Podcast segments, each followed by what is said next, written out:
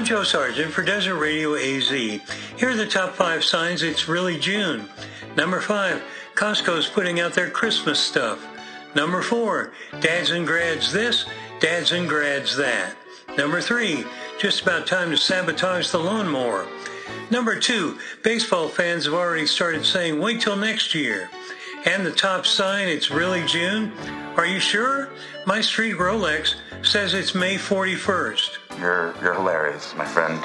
If you've got a music request, go to desertradioaz.com and fill out the handy request form.